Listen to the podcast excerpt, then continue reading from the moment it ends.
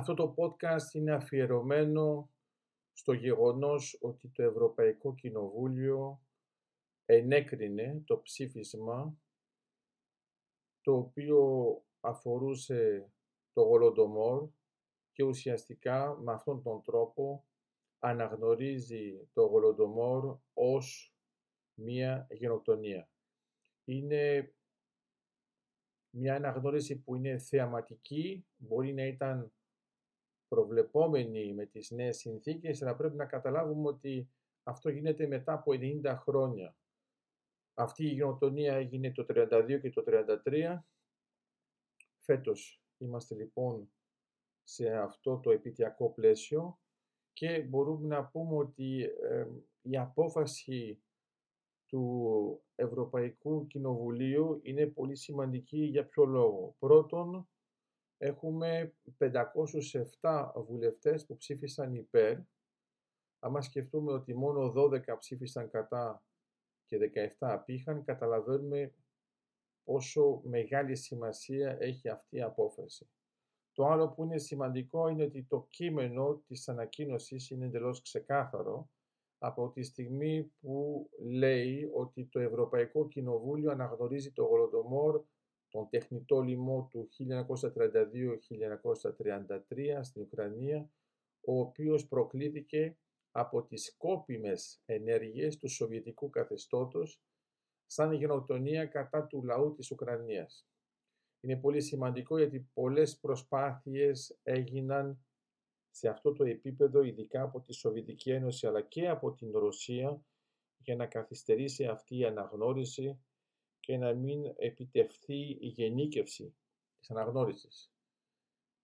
Επίσης, το κείμενο προβλέπει και άλλα δεδομένα εφόσον γράφει παράλληλα καταδικάζει έντονα τέτοιες ενέργειες του ολοκληρωτικού σοβιετικού καθεστώτος οι οποίες οδήγησαν στον θάνατο εκατομμυρίων Ουκρανών και υπονόμευσαν σημαντικά τα θεμέλια της Ουκρανικής κοινωνίας. Έχει σημασία που επιμένει το Ευρωκοινοβούλιο πάνω σε αυτό το θέμα για τις επιπτώσεις της γενοκτονίας και όχι μόνο για την γενοκτονία σαν ιστορικό κείμενο. Λέει επίσης ότι το Ευρωπαϊκό Κοινοβούλιο καλεί όλες τις χώρες, ιδίως την Ρωσική Ομοσπονδία, καθώς και άλλες χώρες που προέκυψαν μετά την κατάρρευση της Σοβιετικής Ένωσης να ανοίξουν τα αρχεία τους σχετικά με τον λοιμό του 1932-1933 στην Ουκρανία. Καλεί τα κράτη-μέλη της Ευρωπαϊκής Ένωσης και τις τρίτες χώρες να προωθήσουν την ευαισθητοποίηση για τα γεγονότα αυτά καθώς και για άλλα εγκλήματα που διαπράχθηκαν από το Σοβιετικό καθεστώς ενσωματώνοντας την ιστορική γνώση για αυτά σε εκπαιδευτικά και ερευνητικά προγράμματα προκειμένου να αποτραπεί η επανάληψη παρόμοιων τραγωδιών στο μέλλον. Εδώ βλέπουμε ότι υπάρχει επίσης και το επόμενο στάδιο, όχι μόνο το θέμα της αναγνώρισης, αλλά της διάδοσης των εγκλημάτων, των επιπτώσεων, είναι υπέρ της μνήμης και της αξιοπρέπειας των θυμάτων, ε, βλέπει το Ευρωπαϊκό Κοινοβούλιο ξεκάθαρα και ξεχωριστά το θέμα της Ουκρανίας, γιατί είναι πολλοί που προσπάθησαν να το ενσωματώσουν σε κάτι πιο γενικό. Υπήρχε μια γεωπολιτική κατεύθυνση ειδικά εναντίον των Ουκρανών, επιπλέον από μια ρατσιστική προσέγγιση εκείνη την εποχή από το σοβιετικό καθεστώς εναντίον του Ουκρανικού λαού. Άρα μπορούμε να πούμε ότι σήμερα χαιρόμαστε μα πάρα πολύ για αυτήν την απόφαση. Το γεγονός ότι αυτό το ψήφισμα πέρασε με αυτόν τον τρόπο που είναι ε, θεαματικός μας αγγίζει ακόμα περισσότερο και θεωρούμε ότι είναι μια δικαίωση για όλους τους ανθρώπους που παλεύουν τόσα χρόνια, για να μην πω δεκαετίες, για το θέμα της αναγνώρισης στην οτονία των Ουκρανών. Νομίζω ότι ε, επίσης το γεγονός ότι είναι η Ευρωπαϊκή Ένωση μέσω του Ευρωπαϊκό Κοινοβουλίο που παίρνει αυτή την απόφαση θα βοηθήσει πάρα πολλές χώρες εντός της Ευρωπαϊκής Ένωσης να ακολουθήσουν αυτό το παράδειγμα γιατί θα μπορούν να βασιστούν πάνω στο υπόβαθρο. Δεν είναι μια αναγνώριση που αφορά μόνο ένα έγκλημα κατά της ανθρωπότητας. Είναι συγκεκριμένα μια γενοκτονία, άρα ξεκαθαρίζει το τοπίο, ξεκαθαρίζει το πλαίσιο και μπορούμε να πούμε ότι τελικά αυτή ε, η εισβολή στην Ουκρανία τον Φλεβάρι του 22 κατάφερε να ε, επιταχύνει την διαδικασία της αναγνώρισης και οι χώρες της Ευρωπαϊκής Ένωσης να αναγνωρίσουν επιτέλους αυτό το έγκλημα κατά της ανθρωπότητας, αυτή την γενοκτονία του Σοβιετικού καθεστώτος εναντίον των Ουκρανών. Μην ξεχνάμε ότι είχαμε πάνω από 7 εκατομμύρια γενοκτονημένους από αυτό το καθεστώς βαρβαρότητας, το οποίο βασιζόταν στην ιδέα ότι καλύτερα να γενοκτονήσουμε τους Ουκρανούς για να φανεί ότι ο κομμουνισμός της Ρωσίας είναι μια επιτυχία, για να φανεί ότι τα καταφέρνουμε και καταλαβαίνουμε λοιπόν πόσο βάρβαρη είναι αυτή η διαδικασία εφόσον είναι έτοιμη για να υποστηρίξει μια ιδεολογία βαρβαρότητας, να θυσιάσει τόσους ανθρώπους, να διαπράξει αυτή την γενοτονία για να πείσει ποιον και ποιους.